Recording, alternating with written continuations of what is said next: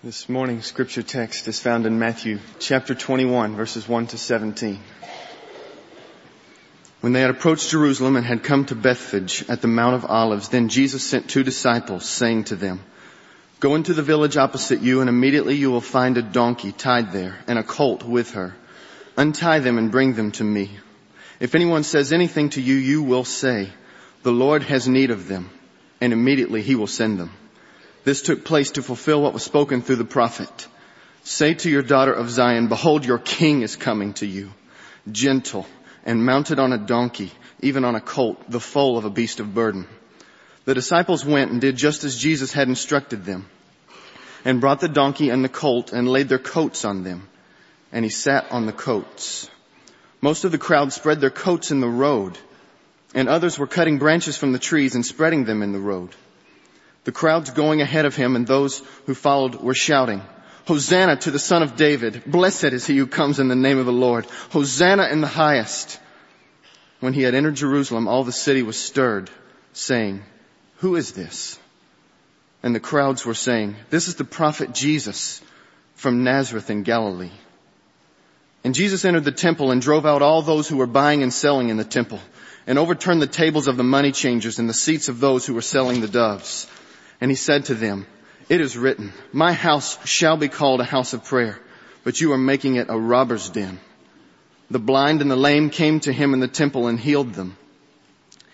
But when the chief priests and the scribes saw the wonderful things that he had done, and the children who were shouting in the temple, Hosanna to the son of David, they became indignant. And he said to them, do you hear what these children are saying? And Jesus said to them, yes. Have you never read out of the mouth of infants and nursing babes, you have prepared praise for yourself. And he left them and went out of the city to Bethany and spent the night there.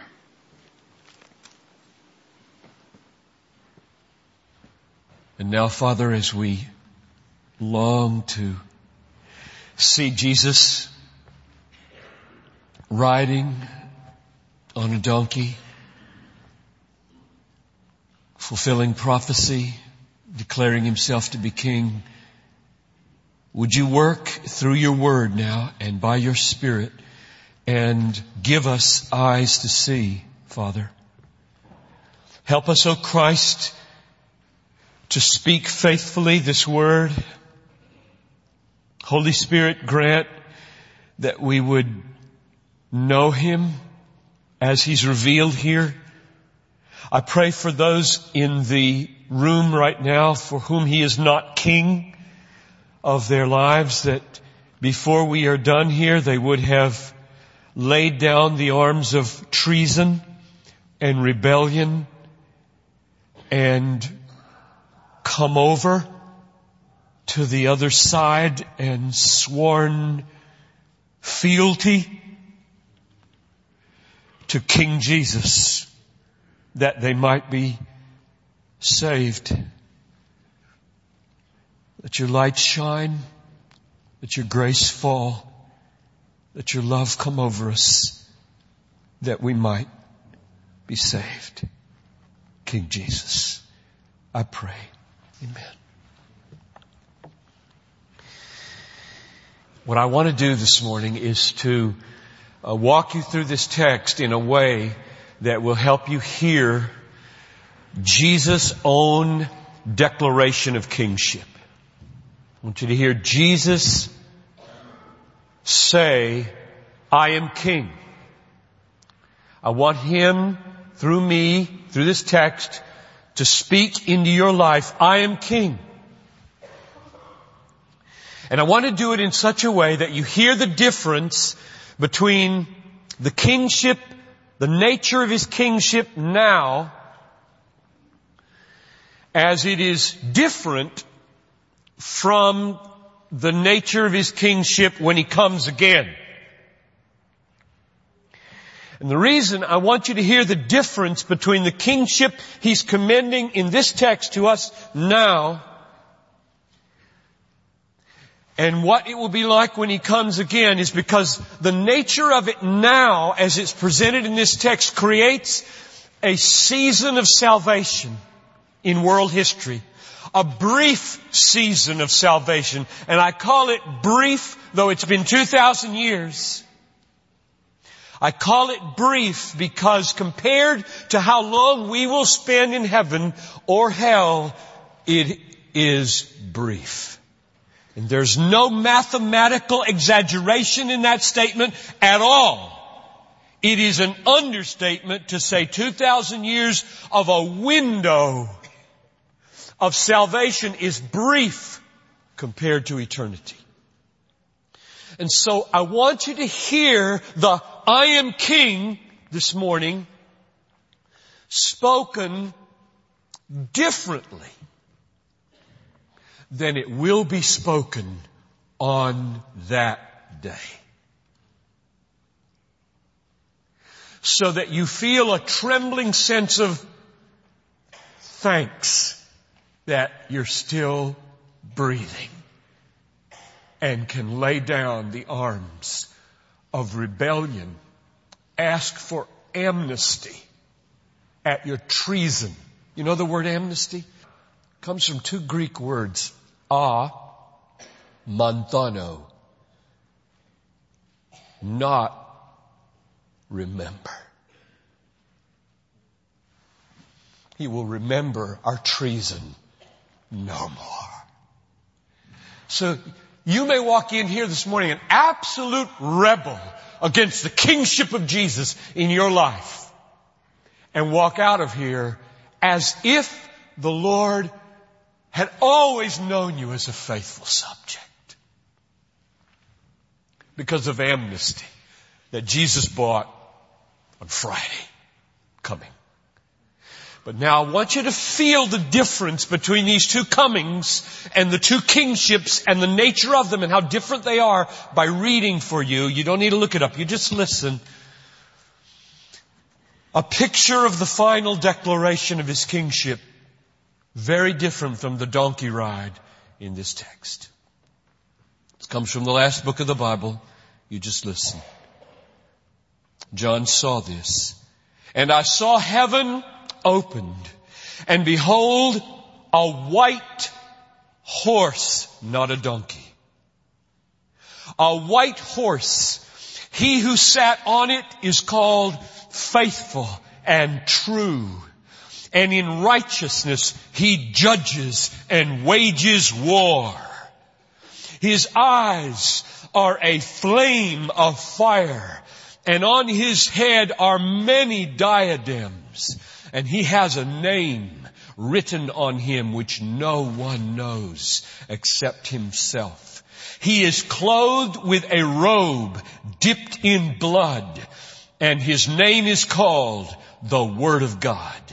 And the armies which are in heaven clothed in fine linen, white and clean, were following him on white horses. From his mouth comes a sharp sword so that with it he may strike down the nations and he will rule them with a rod of iron. And he treads the winepress of the fierce wrath of God the Almighty. And on his robe and on his thigh is a name, King of Kings and Lord of Lords. And you don't want to meet him as a rebel. And at that moment, nobody will be able to switch sides.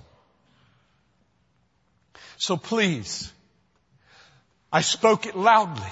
I spoke it fiercely. I don't think I came close to speaking it as it needs to be spoken. But that's not today. It's not today. And we're so fortunate that one more hour, perhaps, we see Matthew 21.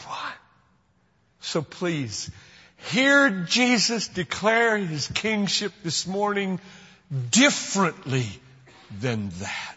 Creating a season of salvation.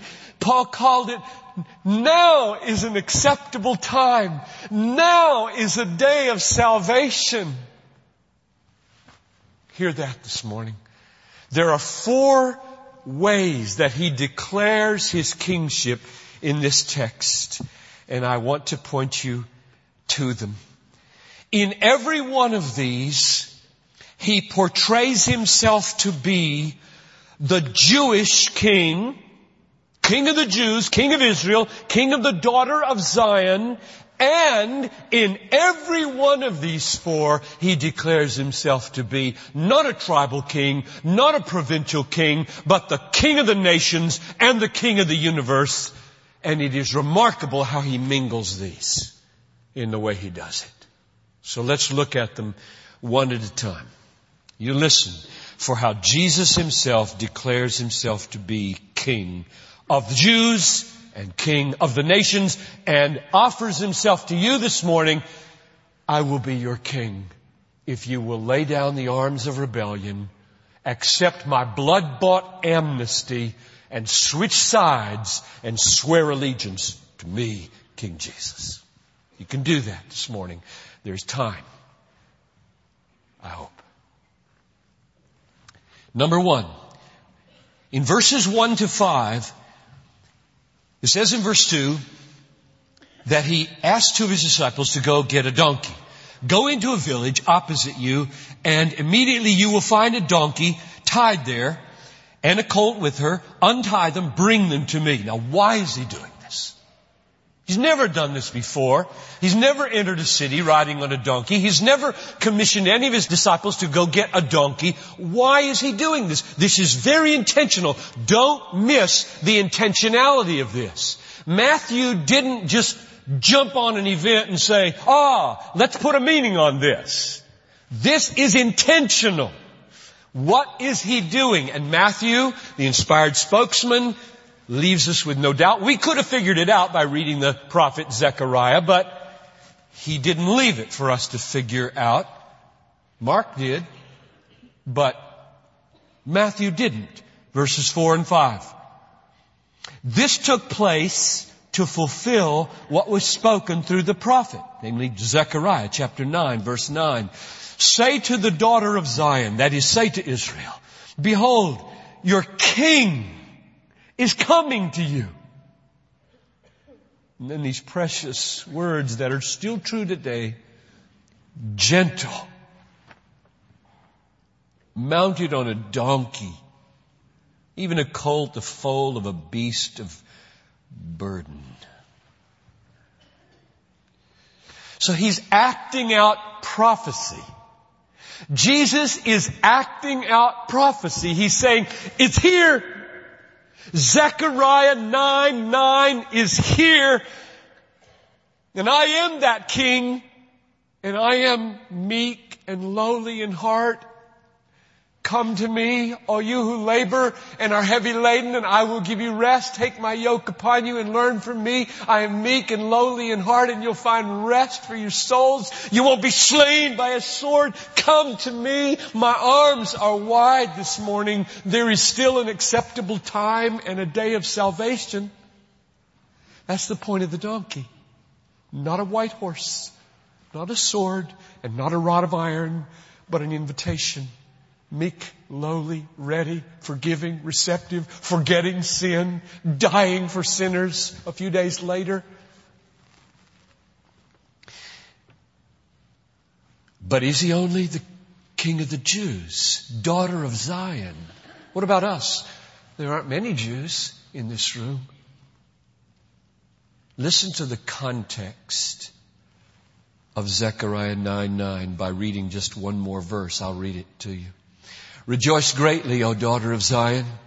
Shout in triumph, O daughter of Jerusalem. Behold, your king is coming to you. He is just, endowed with salvation, humble, mounted on a donkey, even a colt the foal of a donkey. I will cut off the chariot from Ephraim and the horse from Jerusalem, and the bow of war will be cut off, and he will speak peace to the nations and his dominion, that is his kingship, will be from sea to sea and from the river to the ends of the earth. That's the context of Zechariah 9 9. So when this donkey rides into Jerusalem, and he says, daughter of Zion, I'm here, I'm yours. The next verse, and he knew it, and they knew it was, and I speak peace to the nations. This is the gospel. Matthew's is the gospel that ends on the note, all authority in heaven and on earth has been given to me. Go make disciples of what? Tell me. All nations. There's no accident here. Matthew knows what he's doing. Matthew's got it. So number one, he declares his kingship by intentionally riding on a donkey to fulfill Zechariah 9, 9 and 10. Number two. In verses 12 and 13, he acts out another Old Testament text. It says, verse 12, he entered the temple and drove out all those who were buying and selling in the temple and overturned the tables of the money changers and the seats of those who were selling doves. Don't think this meek, gentle, lowly, donkey riding king has no passion for his father's glory. Don't, don't, don't, don't take advantage of this Christ. Don't presume upon a wimpy Christ. I would have loved to have seen both events. I would have loved to have seen his face as the children were waving their palms and I would have loved to have seen his face in the temple. We have a great Christ, a great King. He's everything. He's everything. He's every emotion in its proper proportion. Now, this text my house will be called a house of prayer. Verse 13, he said to them, it is written, my house shall be called a house of prayer. You're making it a robber's den. That comes from Isaiah 56, 7. And what's so remarkable about this context, verses 1 to 7 of, of Isaiah 56, is that it's all about the coming kingdom, and it's all about a global kingdom. And you read verses 6 to 8, in the middle of which comes this text which he was acting out, fulfilling. It says in Isaiah 56, 6, also the foreigners. Pick a group of people you don't like. Okay? Also the foreigners who join themselves to the Lord even those I will bring to my holy mountain and make them joyful in my house of prayer. My house will be called a house of prayer for all the peoples. The Lord God who gathers the dispersed of Israel declares, yet others I will gather to them, to those already gathered. Tanzania, Saudi Arabia, Afghanistan, Pakistan, you name it.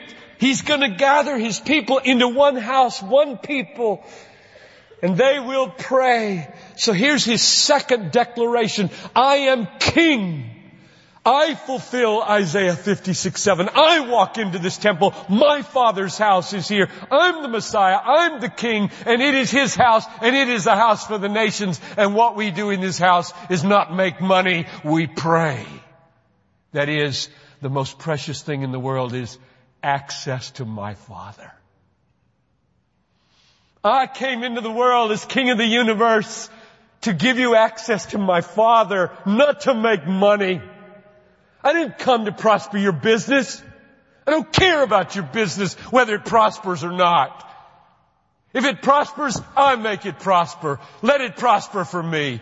If you go bankrupt, trust me, I got purposes for you in it. I came to give you something absolutely lasting. Know my Father. Pray to my Father. Love my Father. Enjoy my Father. And do your work prospering or not, to my Father's glory. That's number two. Number three.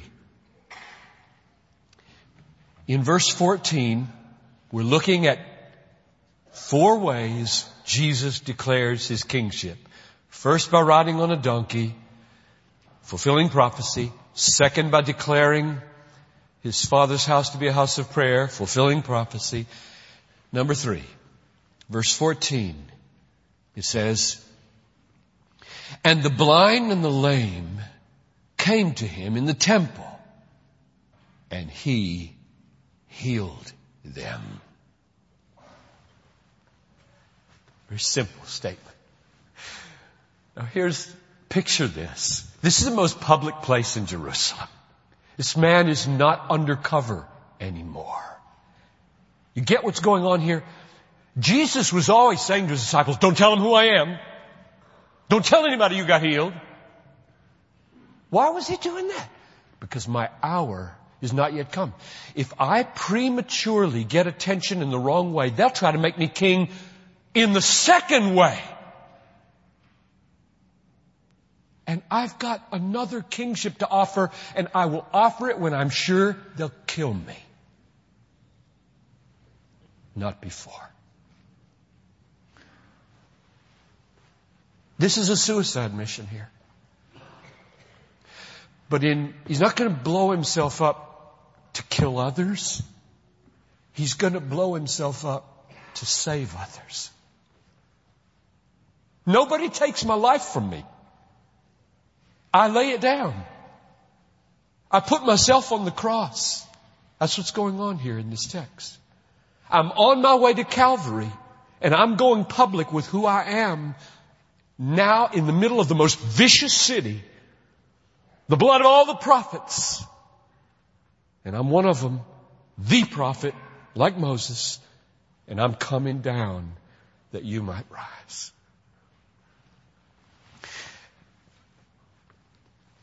What did it mean that he gave sight to the blind and that he healed the lame? What was he saying?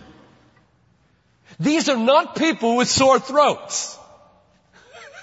These are not people with headaches. These are people who cannot see and walk. They're paralyzed. And he touches them and they see.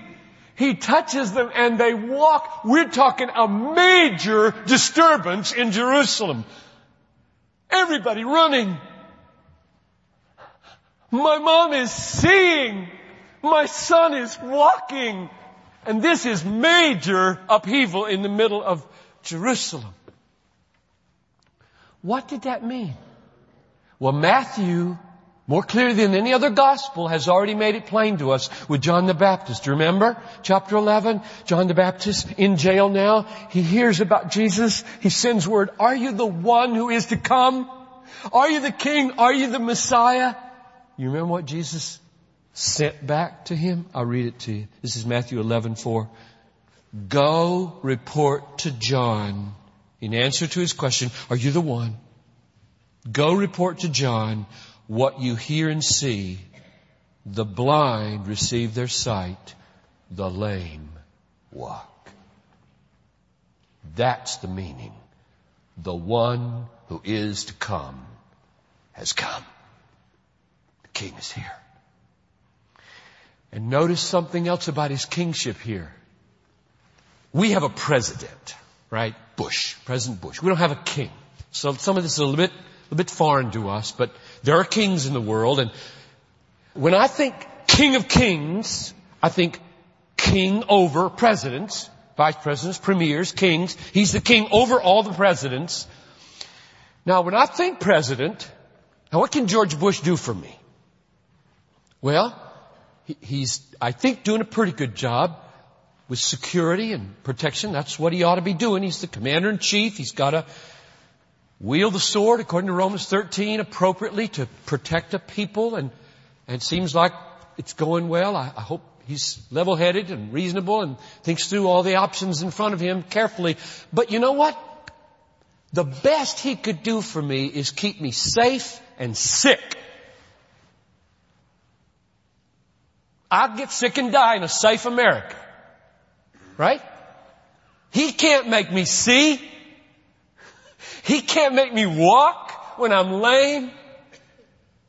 I don't want that kind of king. I want a real king. I want a king of nature. I want not just king over politics and king over military might. I want a king over molecules and atoms. That's the kind of king I want.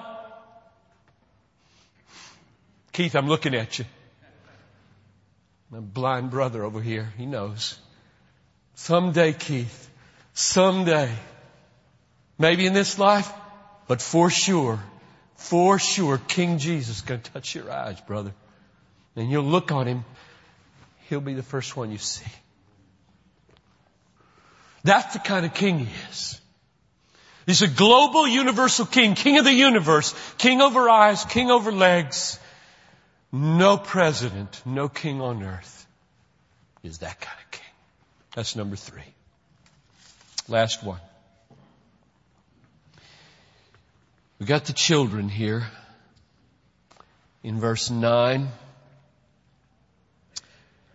Um, Jesus declares his kingship by the way he responds to what the children and the crowds are doing. The way he responds. Now this is a response issue. He doesn't take the initiative here except that he set it all in motion. Um, the, the priests and the, and the scribes have really been out of shape about this event. They, they are not happy what's going on here. And, uh, the children just, that's just too much. Verse 9. Hosanna. This is the crowds. Hosanna, verse 9. We'll get to the children in verse 15. Hosanna, that means salvation to the son of David. That's the hope for king. Blessed is he who comes in the name of the Lord. Now the children, verse 15. Hosanna, Hosanna to the son of David. And these priests say, verse 16, you hear what these children are saying? Now the implication there is, you better quickly defuse this enthusiasm about you, otherwise you're gonna be guilty of blasphemy. So what do you say? Now they could be asking the same question about, what about those cloaks? Didn't you see them throwing cloaks in front of you? Do you know what that means according to 2 Kings chapter 9 verse 13? That means they're treating you as a king. You're gonna get the Romans on us, and besides you're not, and so this is a big hoax, you're, this is blasphemy. Do you realize what everybody's hollering and these little children? Come on, settle this down. That's what they're saying to him. Now how does he respond to this? The way he responds to this is absolutely stunning. You couldn't have poured more oil on this fire than he pours. This is the last straw. He answers it with one word and then a Bible quote. Do you hear what they're saying? Greek. Nai. Yes. Nai means yes in Greek. Yes. Pause. And then do you know what he quotes? He quotes Psalm 8. How majestic is thy name in all the earth.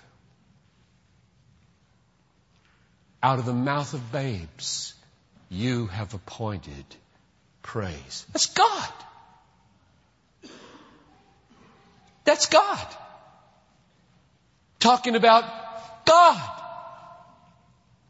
They're not dumb.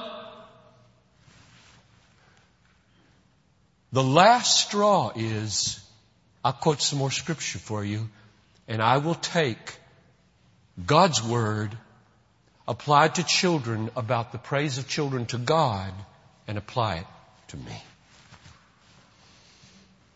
And he's dead. He's dead. For you. So I'm, I'm finished. Except to try to wrap it up. There is coming a day when he will come again as king. Not on a donkey, but on a white war horse.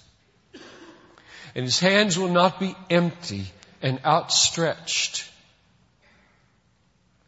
And the blood on his hands will not be his own blood.